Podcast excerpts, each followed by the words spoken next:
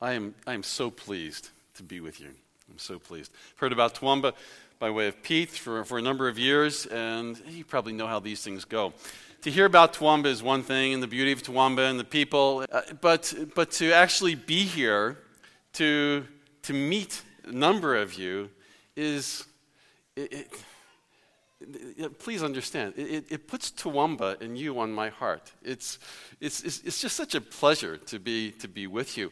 And then, I don't, uh, you perhaps do not understand how unusual it is for churches in one area to gather together, as if they're one big church. So, so to be with you on this particular day when you gather together is such a pleasure. And then to do it on Father's Day. So, what's not to like? This is, this is just such a treat for me. There, there's a bit of a problem, however. The, the problem is that as I've been thinking about our time together and a passage to consider with you, I, my mind kept going to a passage that was perhaps packing the most amount of guilt in one particular story as any passage in the Bible. And, and I can't necessarily say it was the Spirit leading me. Maybe it was just my brain got stuck. Maybe it was brain damage. I don't know. But I've been stuck on this particular passage. And, and let's jump into the passage and see if we can find the good news in it. The passage is Luke chapter 10. It's the Good Samaritan passage, which I'm sure you all know.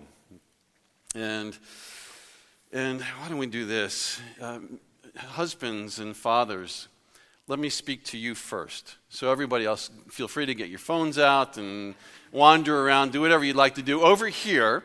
Uh, so, you can talk to your, the father about this a little bit later. And I'll, I'll, I'll, I'll bring all of us together in, in just a moment. So, here's the, the Good Samaritan story. It, um, it seems like a whopper. You know, husbands, fathers, get your wallets out because you have a lot of spending to do on a lot of people who, who are needy. It seems from this particular passage. It starts this way Behold, a lawyer stood up and put Jesus to the test, saying, Teacher, what shall I do to inherit eternal life? Nice question, but it was given in, in, in a way it was trying to trap him. Jesus said to him, What is written in the law? How do you read it? And he answered, You shall love the Lord your God with all your heart, all your soul, all your strength, all your mind, and your neighbor as yourself. And Jesus said to him, You have answered correctly. Do this, and you will live. But the lawyer, desiring to justify himself, said to Jesus, And who is my neighbor? And Jesus replies with a story. There was a road, as you know, from Jericho to Jerusalem. A lot of the priests and Levites lived in Jericho at that particular time. It was a road that had its problems. It went in some troubling areas, twists and turns, lots of rocks, and um, it had its dangers. A man was going down from Jerusalem to Jericho, and he fell among, among robbers.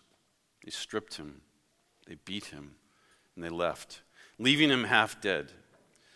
Now, by chance, so it's sort of it's sort of cute that Jesus says it. Just by chance, there's a priest who who was um, who was going down that road.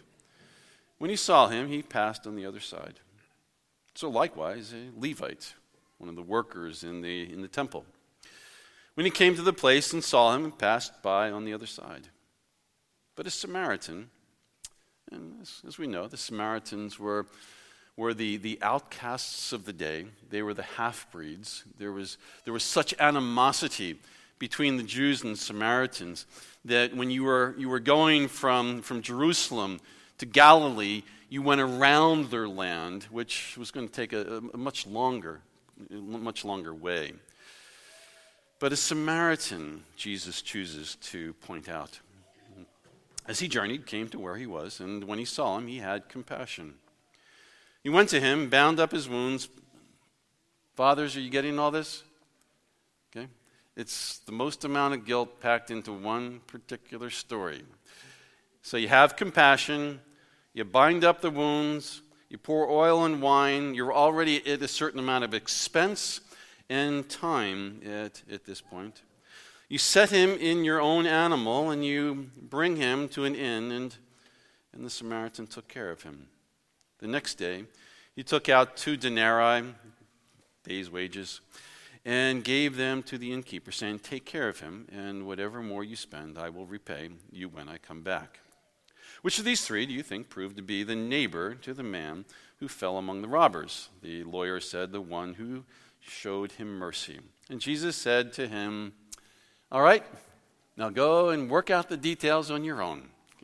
And it's going to make a cumbersome Father's Day for many of you because you, you're looking for, for the needy, and there are plenty of them. And, and you're willing to sacrifice a, a great expense for the needy. So this is a this is a very challenging passage. But there are a few signals in this. And, and one of the signals is it was a lawyer who was trying to trick Jesus, who was asking the, the question. And the lawyer is spoken to, or lawyers are spoken to, just the next chapter after Luke chapter 10. And there are certain woes that Jesus speaks against the lawyers because they, they bring all these laws on other people and they don't do them themselves. Because they know the laws are ultimately impossible to fulfill uh, that, that are being dispensed. So a lawyer is the one who is asking the question. Uh, that's one signal. A second signal is that, that this is not what the law requires. The, the law does not ever say that, that when you love your neighbor, you, you, you have to find one who's an enemy and, and essentially pour out your life for that particular person. The law does not go to, to that extent. Perhaps we could say the spirit of the law is, is all encompassing, but this is beyond the, the law as it's pronounced in, in the Old Testament. And then you have Psalm 51, verse 17. The sacrifices of God are a broken spirit. A, a broken and contrite heart, he will never refuse, he will always accept. Then we consider the Apostle Paul, and the Apostle Paul talks about the law as being a schoolmaster who brings us to Jesus. The, the passage is not necessarily trying to heap more law on, on people who feel like they're already overwhelmed and can't keep the law as it is. The, the passage is intended, fathers, to lead you to say, Jesus. Jesus, help. Lord, have mercy. Have mercy. That's that's the heart of this particular passage. Now, now, some of you might be thinking, it might be easier to dole out some money to people in need because to say, Lord, help, and, and Lord, have mercy, is, is a challenging thing for us to say. And, and recognize that when we speak something before the Lord, there, it, it becomes natural to speak it to other people. So, fathers, have you have you asked your family or others to pray for you? Have you confessed that you need Jesus and you need the prayers of, of, your, of your spouse, of your children, of those around you? I, I confess that, that I enjoy hearing the burdens of other people. I, enjoy. I, I am pleased to be able to bear the burdens with other people, and I am pleased to be able to pray for them. I consider that to be an honor and a privilege. However, I am more reluctant to share my own burdens.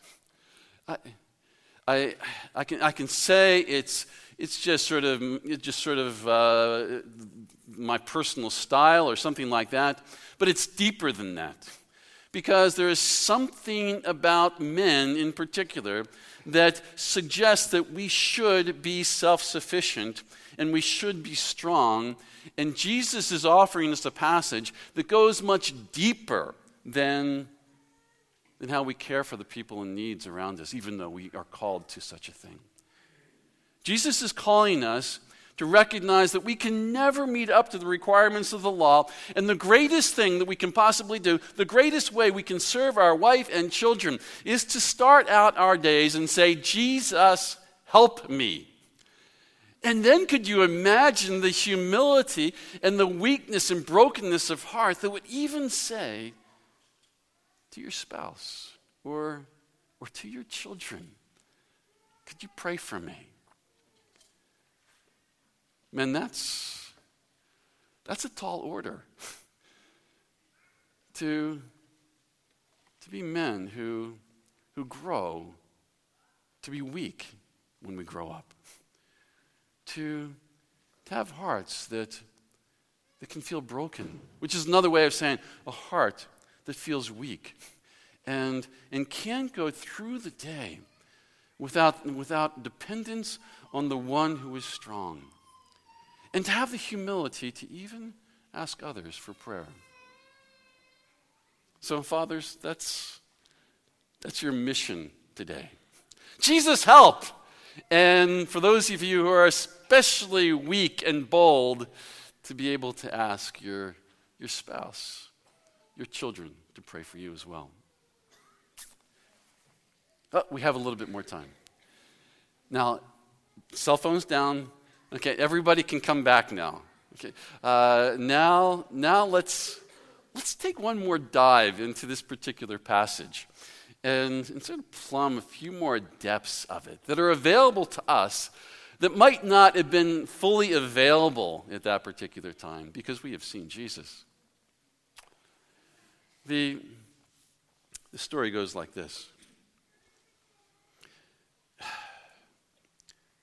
Are there details in the story that can draw us in further?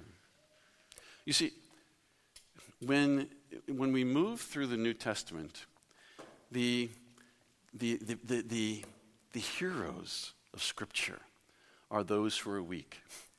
They're the people, that, it's the woman who has the bleeding. It's, it's those who have physical disabilities. Uh, it, it's, it, it, it, it's those who life is just, is just too much for them to bear.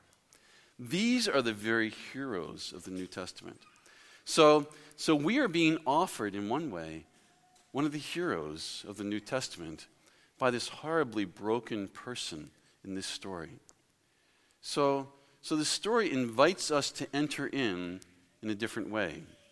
That we are the ones who were desperately needy who, who needed to be rescued, and there was absolutely nothing that we could possibly do. The, the Samaritan is the one who goes above and beyond the law for our behalf. This is the story of the gospel right here in the Good Samaritan. So it ends up looking a little bit better than it first seemed. The Samaritan is Jesus, the one who is the outcast of the people who he, came to love. Now, now, all of us, let's, let's walk through the story. So, so the first reading is, is, is Jesus, help. These are things I cannot do, which is exactly Jesus' intent with the story to be dependent on Him for life and breath and, and, and, and love, even for today with our own families. But now it's a picture of the gospel. And here is the gospel that, that we were left for dead on the side of the road. And we didn't even know it. We thought we were sort of alive, and, and little did we realize that we were sort of waltzing closer and closer to death itself. And, and others passed by, and they had no life to be able to give. But there was one, an outcast, who recognized other outcasts, who recognized other horribly weak people. And here's the truth whatever your weakness feels like, He is the one, He begins with compassion toward you. He is moved by you and in the, in the very weaknesses in your own life. And then then he draws close. That's what, that's what compassion does. He draws close and he sees, he sees the places where you've been wounded. And, and, and, and here you are, a dirty mess. Uh, uh, sort of a content, you, you got blood all over you. And here he is coming close, touching you, binding up your wounds, uh, anointing you with oil, which, which, which, was, which was for, for cleansing of the wounds, but even for more than that later on. And then he, by his, with his own cost, he transports you to a place where you continue to be cared for. And, and then he says, and by the way, uh, in, in, essentially in perpetuity, tomorrow and the next day, I will be the one to care for this particular person. This is, this is the gospel. But it, it's, it's the early stages of the gospel where Jesus is, getting, is giving us simply small hints of who he is and what he is going to do. The actual story is, is, is more profound than that. It, it, it wasn't someone who gave a few denarii for the, for the costs of the person's lodging. The, the cost, when he came close, what he covered us in was his very blood, which, which, which if we want to have another word for blood, it's life. That's, it, it, it covers our sins and it covers our shame. He, co- he, he takes us from the side of the road because of his good pleasure and his, and his compassion and his love. And, and he cares for us. And and the care is such that he says, I will never leave you and I will never forsake you. The cost of such a thing is something we will never understand. But one of the reasons why we gather together is because we want to try to plumb the depths of his love. That's, that's one of our purposes as, as we meet. So, so for men, for men who, who probably you share something of universal manhood. You, you, you share your brotherhood with me in some ways, where I do not like being weak. I do not like that being advertised to, to those that I know. I don't like it being advertised to my family. I would rather it not even be advertised to God. Men, we are going to continue to grow in saying, Jesus, help. Today. And then for all of us, what do we find? He never, ever turns away the heart that says, help. Never. You will never find that in Scripture. So, whatever it is that you are bringing that you need help for, whatever the weaknesses are and the sins, He will never, ever turn you away what he does is he pours out his life over you and, and he sticks to you by the work of his spirit for all of eternity. So there are, I guess there are two words in the Christian life, or two phrases in the Christian life that's, that are coming out of this particular passage Jesus, help. Lord, have mercy. And thank you. Thank you. That's the, that's the most primal vocabulary of those who, who have seen and beheld Jesus. Thank you. Because, because a broken and contrite spirit, you will never, ever turn away. And, and, and what you do is you rush in and and you say, I am yours and you are mine, you, you, take, you, you take the burdens that we had and you give us life with you forever. So, if you got a dad in the home, pray for him. Pray for him that when he grows up, he would be weaker and weaker and weaker. Or maybe put it this way when he grows up, he would grow up to be a child. To be a child who, who finally has learned, after all these years, to be able, that, that our lives, we are not sufficient to ourselves, but that we must depend on our Father. So, so pray for, pray for Dad today, that, that he would continue to grow up in the, in, in, the, in the arduous and challenging task that God has called him to. And, and by the way, if, if you want to say, Lord, have mercy, you can do that as well. if you're a child, if you're, if you're an older woman, if you're a younger woman, whatever it might be, we, we can all participate with our fathers in such things. And then, then if guilt is still nipping at your heels, even after Lord have mercy, then, then be sure to say thank you. Because he is delighted. He is delighted to come and binds up the wounds of those who say, Help. He is pleased to do such things. So today, Jesus, have mercy. And thank you. Thank you. It is a pleasure to be with you, to consider these things. And, and, and, and in Scripture's inimitable way, we start with a passage that seems like it is indeed loaded with a ton of guilt.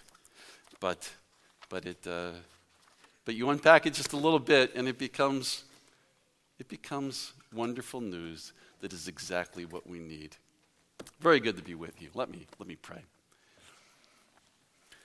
For the fathers, I do pray that, that they would continue to grow to be children of their Father who know that their father has absolutely everything they need. They need, and their father never calls them to be self-sufficient.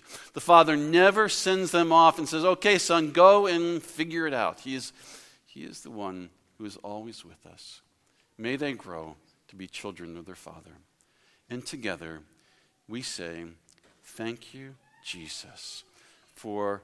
For the costly life that you have surrounded us in and, and will forever. In the name of Christ, amen.